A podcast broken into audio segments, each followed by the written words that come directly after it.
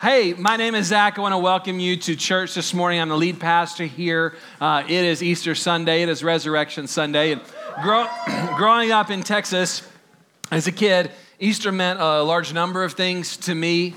I, wasn't, I knew it was a religious holiday, but wasn't too sure of kind of why it was so important. I did know that on Easter, you had an Easter egg hunt, uh, and I like candy. And so I look forward to those Easter egg hunts. My favorite candy was the Cadbury egg. Anybody a Cadbury egg fan? We got a few. The candy that I tried to avoid, like if I saw it in the egg, I would put the egg back, were those peeps, the little marshmallow thing. Now, we had some peep fans in the first service. Any peep fans? Just be bold. Just, okay, okay, we got some peep fans. Okay, great. Some of the Easter eggs would have coins in them. That was exciting. I think one year Easter was around Earth Day. And so my school kind of celebrated them together. And I was like, that, that's cool. It's like springtime, you know. Uh, but the real meaning of Easter, the reason why we celebrate Easter, is the resurrection of our Lord Jesus Christ. And so, for thousands of years, when the church has gathered together on this day, the, the pastor, the preacher, the father, the reverend, whatever the, the title is, has said, He is risen. And the church has responded, He has risen indeed. And so I'm going to say that to you, and I want you to respond it back to me as we just join in with ancient tradition. He is risen. Okay, now if you'll turn your Bibles to Luke chapter 9, you know we've been studying through the Gospel of Luke, and I love the text that we're on today. Uh, it speaks a lot about the resurrection of Jesus and the meaning thereof. We're going to be in Luke chapter 9, verse 28. If you need a Bible, uh, they are in the pew and the rack and the seat in front of you. You can take one if you don't have one. Yes. If you if you missed last week, you know we got those. It's a big deal. Uh, you can take those with you if you would like. Um, if you need a Bible at home or whatnot, uh, we're reading out the NIV version, New International Version. If you're on your Bible app and you're trying to figure out where I'm reading from, Luke 9 28. About eight days after Jesus said this, he took Peter, John, and James with him and went up on a mountain to pray. So, Peter, John, and James, of course, some of the most famous disciples, Jesus takes them up on a mountain to pray. And as Jesus was praying, the appearance of his face changed, and his clothes became as bright as a flash of lightning. Two men, Moses and Elijah, appeared in glorious splendor talking with Jesus. You remember Moses from the Old Testament and Elijah, Moses, the, the great leader of the people of God through the Exodus, and Elijah, the great leader of the prophets of God. Moses and Elijah are there, and they're speaking with him. They're in the glorious splendor, and this is what they were speaking about, verse 31. They spoke about his departure which he was about to bring to fulfillment at Jerusalem. So I want you to put your, your finger right there on verse 31. That's where we're going to be in just a moment. 32 Peter and his companions were very sleepy, but when they became fully awake, they saw his glory, Jesus' glory, and the two men standing with him. As the men were leaving Jesus, Peter said to him, Master, it's good for us to be here. Let us put up three shelters one for you, one for Moses, and one for Elijah in parentheses, he did not know what he was saying. While he was speaking, a cloud appeared and covered them, and they were afraid as they entered the cloud. And a voice came from the cloud saying, This is my son, speaking of Jesus, whom I have chosen. Listen to him. When the voice had spoken, they found that Jesus was alone. The disciples kept this to themselves, and they did not tell anyone at that time what they had seen. Now, this is a well loved story from the Gospels, and there's so much here. I have a particular Bible commentary that I really like, and on most stories, the author gives kind of two pages of explanation. In this story, I believe he gave 30 pages of explanation. There's just so much here. And there's so many things we could talk about. We could talk about Jesus taking his disciples up onto a mountain to pray, and mountains being a place throughout the scripture where people encountered God. And we could talk about how we can encounter God in Jesus. We could do that. We could talk about Jesus' face transforming or being transfigured in front of them and revealing his glory to them. We could talk about the glory of Jesus. That would be an incredible uh, time together. We could talk about Moses and Elijah, the law and the prophets, and how they're pointing to Jesus, and how all of Scripture, law, prophets, points to Jesus. We could talk about that. We could talk about what was Peter thinking when he's saying this stuff, but you can see the glory of Jesus there. We could continue on that theme. Uh, we could talk about what was Peter meaning by putting up the shelters and what's going on there. There's so many things we could talk about. We could talk about the Father speaking over the Son. This is my chosen Son. The word in the Greek there means precious. The Son is precious to the Father. And we could talk about God's love for Jesus, and that would just be amazing. We could talk about how we're told to listen to Jesus and the importance of living a life of obeying Jesus. And we could do all those things, but what I want us to do in our time together is to focus on verse 31. And I'll explain to you why in just a moment because it's very fitting for Resurrection Sunday. They, being Moses, Elijah, and Jesus, spoke about his departure which he was about to bring to fulfillment at Jerusalem. Now, you know, the English Bible that we have is a translation of the original languages, and so translators are trying to uh, approximate and put in the best terms for us what was originally said in the original manuscripts. But I actually think that the word from the original manuscript is most helpful for understanding what's going on here. Because it wasn't just his departure that they, talk, that they were talking about. The, the, the word underneath there, the word that it's translated from, is Exodus.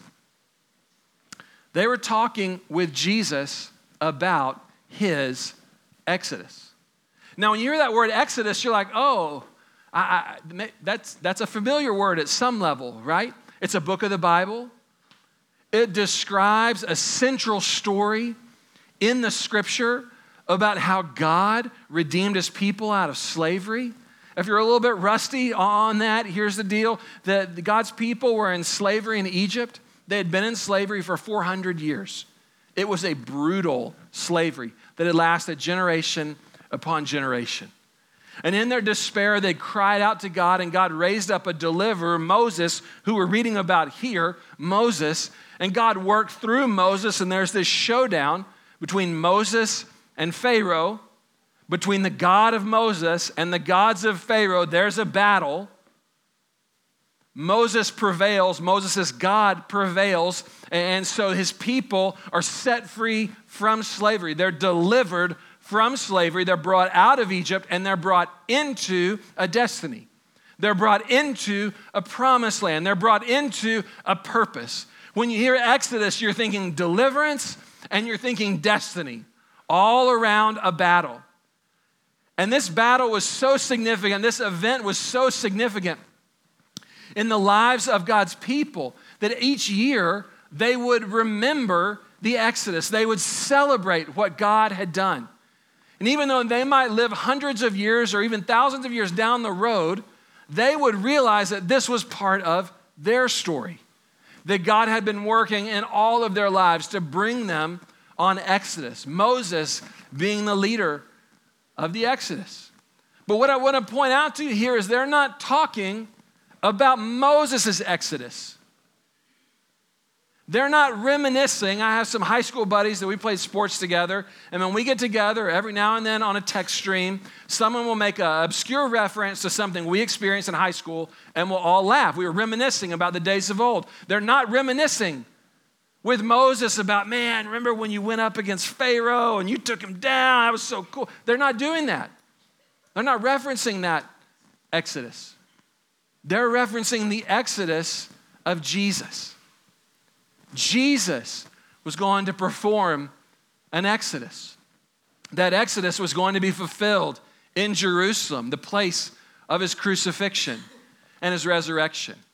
And what the scriptures are speaking to here, the reason the word is chosen, and the scripture would later go on to expound on it, is that one of the ways that we can understand what's so important about the resurrection of Jesus is that we can understand it in terms of Jesus' exodus that he was about to fulfill in Jerusalem, his death and his resurrection. Now, the exodus of Moses was very important. It got the Israelites out of Egypt out from under Pharaoh. It brought them into a new place. But as important as it was, it was incomplete. It was incomplete. And here's why because they were brought out of Egypt, they got out of Egypt. But as you read their story, Egypt did not get out of them. They were out of Egypt. Egypt was still very much alive and well inside of them. Though their zip code and their geography and maybe their passport changed, who they were on the inside did not change. And so they found themselves, though they were in a new situation, going back into the same slavery that they had been in. They needed more than just a geography change. So many of us, we think like with our, with our jobs, oh man, if I could just get a new job, then I would have arrived. Or uh, if I could just get into this school or this fraternity or sorority or this team, then I would have arrived. If I could just get this new car or my pay be this level, or, or I get a new girlfriend or boyfriend, or if I could just get a new spouse or a new kid. Oh, oh come on. A new kid, right? Then, then, then, oh, I would have arrived. We just think in terms of geography change. But what I hope you're seeing and what I hope you realize, and you probably know people who have changed from one geography to another thinking that was going to solve all their problems. I remember being in marriage counseling, one guy and a guy was talking about leaving his wife. I was like, you're just going to get in another relationship and you're going to bring the same problems from this relationship into that relationship because, buddy, the problems in this particular case are in you. And I love you and I want you to know that. You don't need a geography change, you need a heart change. We don't just need to get out of Egypt, we need Egypt to get out of us.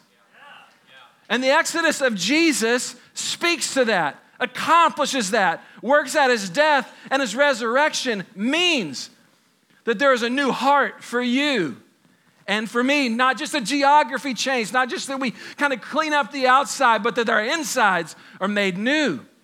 Ezekiel chapter 36, verse 25, God speaking about the exodus of Jesus that Jesus was to bring to fulfillment in Jerusalem. He says this I, God speaking, I will sprinkle clean water on you. So many of us, we've tried to sprinkle clean water on ourselves.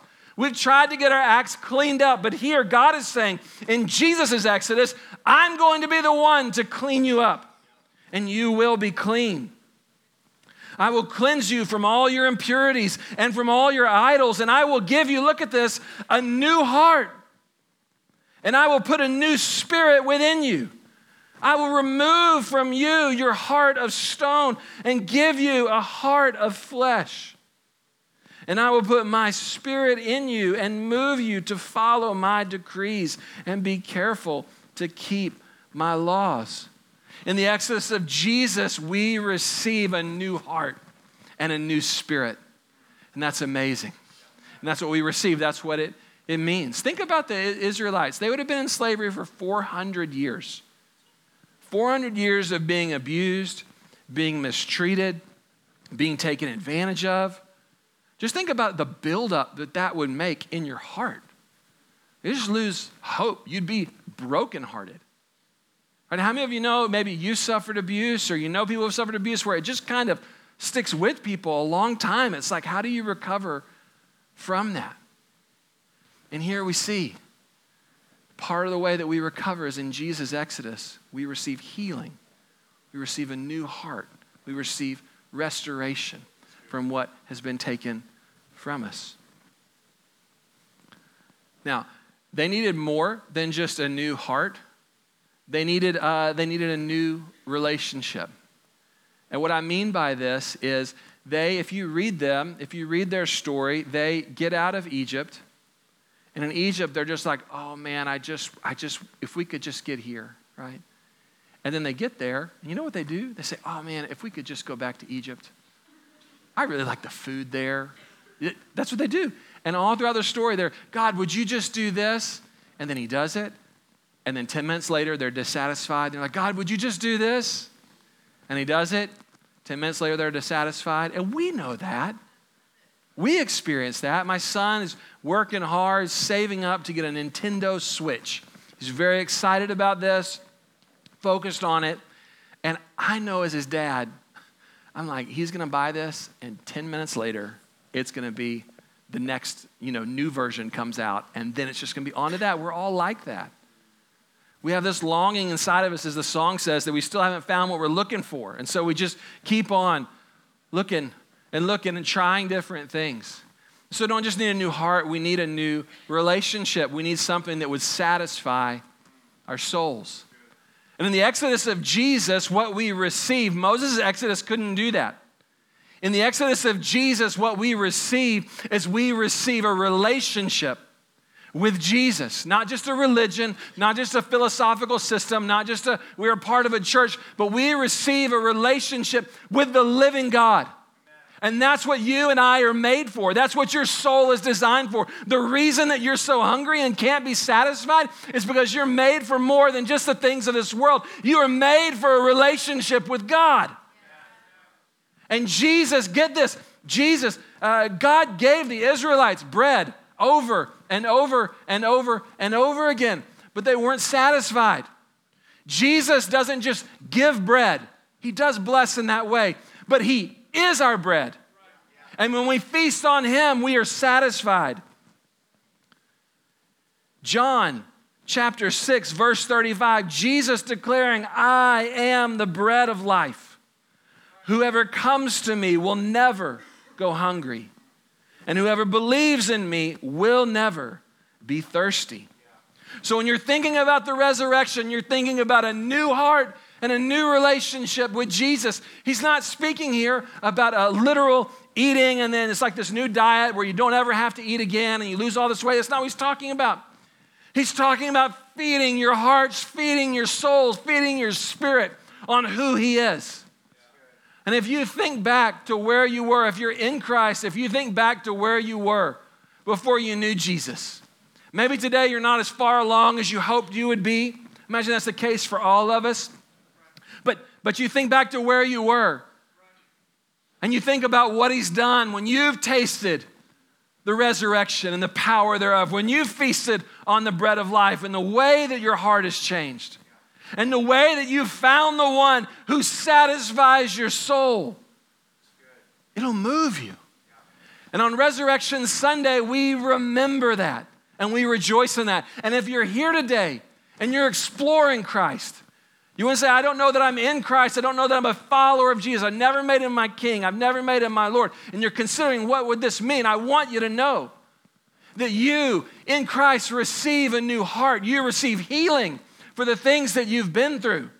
And restoration, and your heart is tenderized and made new. The heart of stone becomes a heart of flesh. And you experience a living, vibrant relationship with Jesus, the bread of life the bread of life, the treasure of all treasures. But it doesn't stop there. You see, the Israelites in their Exodus, they would have these times where they had these powerful encounters with God. And they would be like, okay, God, we want to follow you. We want to do what you're saying. We want to go the right way. And then, not five minutes later, they would go out and do the exact opposite of what they had wanted to do. How many of us know what that feels like. You think about the thing that happened on that work trip that you swore would never happen to you, but it happened to you. And you're like, okay, I just, I, I, I don't want to do that again. God, I want to obey you. Help me. You think about the person, the relationship you were in, and the way you treated them, and it kind of haunts you a little bit. And you're like, oh, God, I don't want to treat people that way. You think about the thing that you're looking at on the internet that you hope no one finds out, and you're like, oh God, I don't want to do that anymore. But you just veer back like a gravitational pull pulls us back into sin. So we can have willing hearts, but not have the power to live it out. That's what happened in Moses' Exodus. And what we see in the Exodus of Jesus is he not only gives us a relationship with him, it not only means a new heart, but He gives us a new master. He brings us out from being mastered by sin, and He brings us under being mastered by the grace of God, the favor of God, and power from God to do the will of God. To not just hope to be clean and hope to do the right thing, but actually to have power to live from victory. In Christ's Exodus, you don't fight for victory.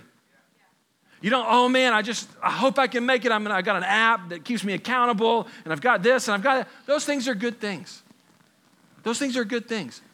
But our hope is not there. Because you're, you're trying to think, oh, if I could just hopefully hang on until I make it, and then I won't mess up. Right? That's not how we live. Jesus has made a way for you and I not to live hoping for victory, but living from victory, the victory that Jesus accomplished on our behalf. You live a completely different way. Romans chapter 6, verse 14, the Apostle Paul speaking about the resurrection of Jesus, trying to explain this is what it means. And he says this For sin shall no longer be your master. There's Exodus terminology slavery, master, sin will no longer be your master because you are not under the law. But what are you under? You are under grace. You have a new place to stand in the grace of God if you're in Christ.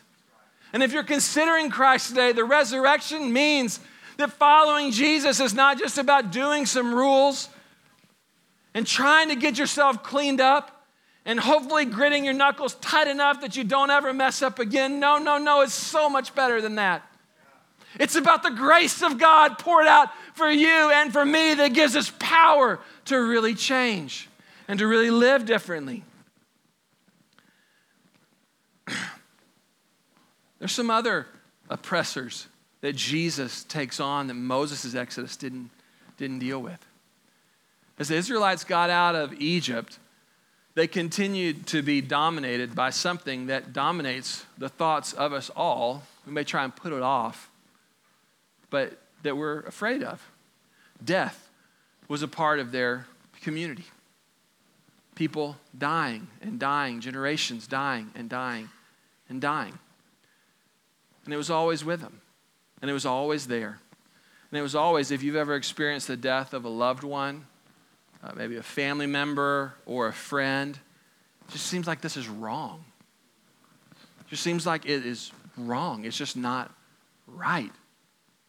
But this is just the way our world is. I have a, in college, I lived with a bunch of guys, and we had one roommate who was graduated, and he uh, worked nights, and so he slept days. So you would be in the house, and the life of the house would be going on. You'd be doing all the stuff, having people over, whatnot. And then every so often you'd be like, oh, I forgot he lives here. Because he'd just be asleep most of the day, right? You would never see him very much. But then he'd come out and you'd be like, oh, yeah, you live in the back room. I forgot about you. That's how most of us are with death. we just try and avoid it. Just try and keep moving, stay busy, don't really think about that. Don't drive by the cemetery, don't, don't do any of those things, right? Because we're afraid of death.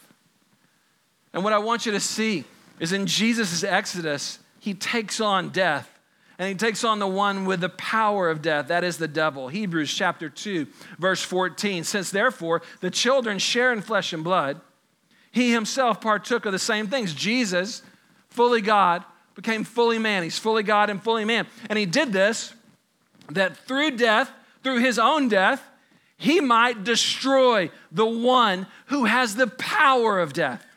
That is the devil. And free those, there's, there's Exodus terms Free those who all their lives were held in slavery by their fear of death. Jesus, in his death and his resurrection, has defeated the devil and has defeated death. Jesus does not just repurpose death and kind of now it's a new thing. No, the Bible is very clear. He defeats death and he fills death with himself. You know why death is so offensive to us? It's because we're not made for it. You're made for life. So death is an offense. It's like, this is not right. And Christ has come and he has defeated death in the resurrection. Early Christians would gather before their baptisms in tombs. And they would say the Apostles' Creed. And they would talk about the resurrection from the dead. and the life everlasting. And they would do that to remind themselves that in Christ they had overcome death, that death was no longer the final word. And if you're in Christ, what I want you to know is that death is not the final word over your life, and that you don't need to live in fear of death because you have something that awaits you beyond the grave. You have Jesus waiting for you.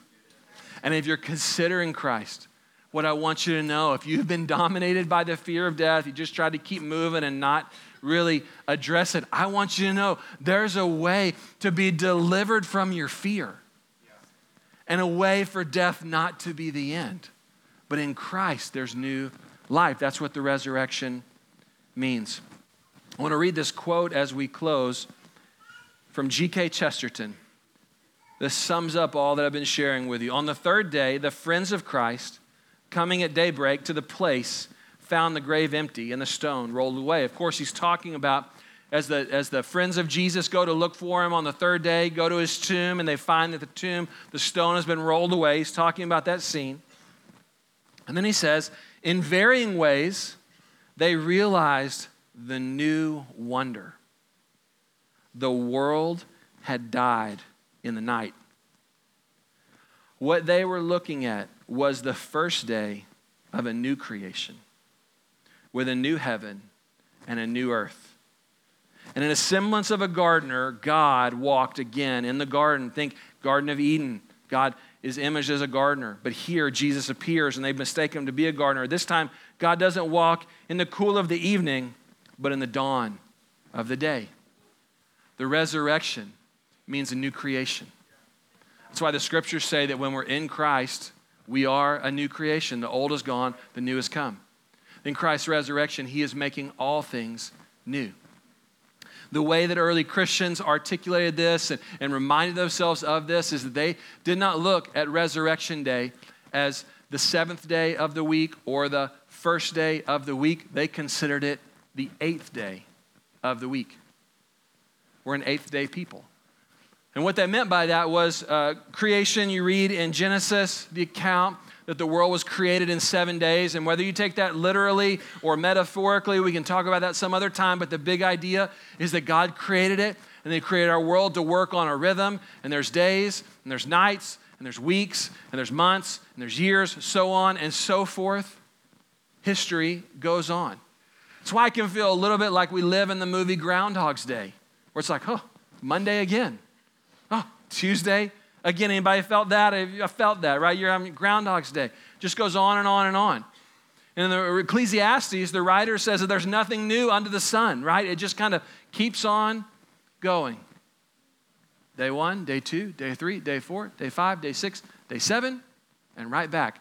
People have tried to change the number of days in the week to like 10, and it didn't work. It's interesting. Our world just works on a seven day deal. But what Christians said happened in Jesus was an eighth day, the eighth day of creation, the eighth day of new creation. It's a new creation that's happening. This was so meaningful to them that when they were baptized, they would be baptized in baptismals that were shaped like an octagon, like eight sides, to remind themselves that in Christ, they were a part of his resurrection, they were a part of his exodus, they were a part of his new creation. And that's what we get to celebrate today. That's why we say Resurrection Sunday is the first day of a new creation. I want to invite you to stand.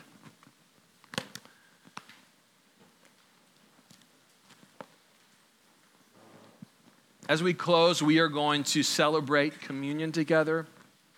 We're going to remember Jesus' body broken for you and me, his blood poured out for us, and the new life, the exodus that that brings to all of us. And if you're here today and you would say, you know, I don't know Jesus, I don't know that I would call myself a follower of Jesus, and I need a relationship with Him, I need a new heart, I need power to live God in a godly way. I need those things. I need victory over the fear of death. I want to give you an opportunity here in a moment to receive Christ and to partake of the resurrection and what it means for you. And if you're here today and it's just, man, I've been a long time away. Maybe you received Christ as a little kid so often the case in Dallas, and then life just, you went another direction. And you're trying to make your way back. And you've come today and you're trying to turn over a new leaf. I want you to know that God is not waiting for you just to get your act clean and then it's going to be good again. But He is running down the road pursuing you. And His grace is here for you today.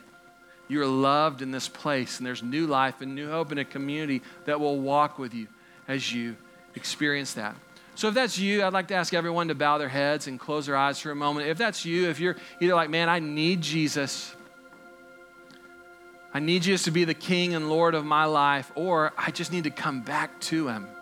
I just want to invite you to raise your hand for a moment and I want to pray with you. We're not going to put your name on a, a billboard or call you up on stage, but just give you an opportunity today to say, Jesus, I'm in.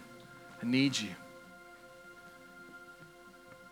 All right, and if everyone would join with me, with the people that have their hands raised up in this prayer Jesus, you are the resurrected King. Thank you that you're the bread of life. Thank you that you give me a new heart. You put a new spirit in me. You give me power to walk with you in victory over the grave. I receive you today. And I want to follow you all the days of my life. In Jesus' name, amen. Amen. The officiants will be up here to distribute communion, and you can come as you're ready. The worship team will lead us in song. Come forward, take of the bread and the cup, return to your seat, and when it seems right to you, pray and just enjoy the resurrection of Jesus and all that it means.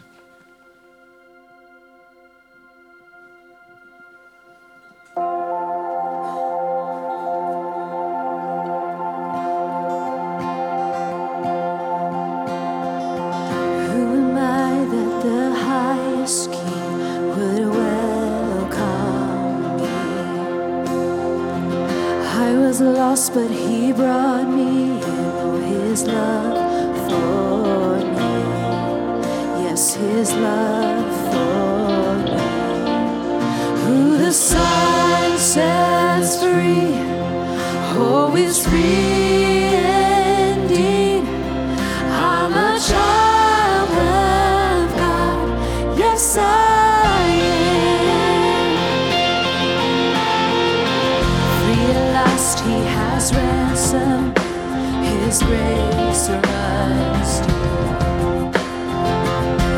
While I was a slave to sin, Jesus died for me. Yes, He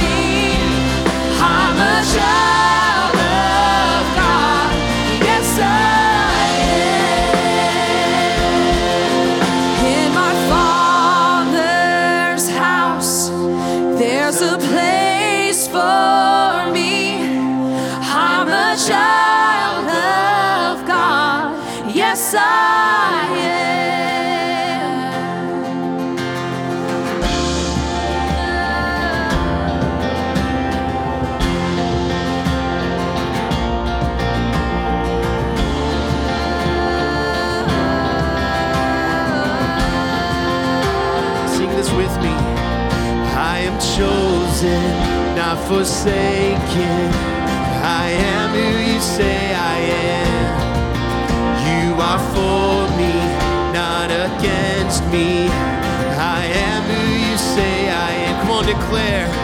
I am chosen, not forsaken. I am who you say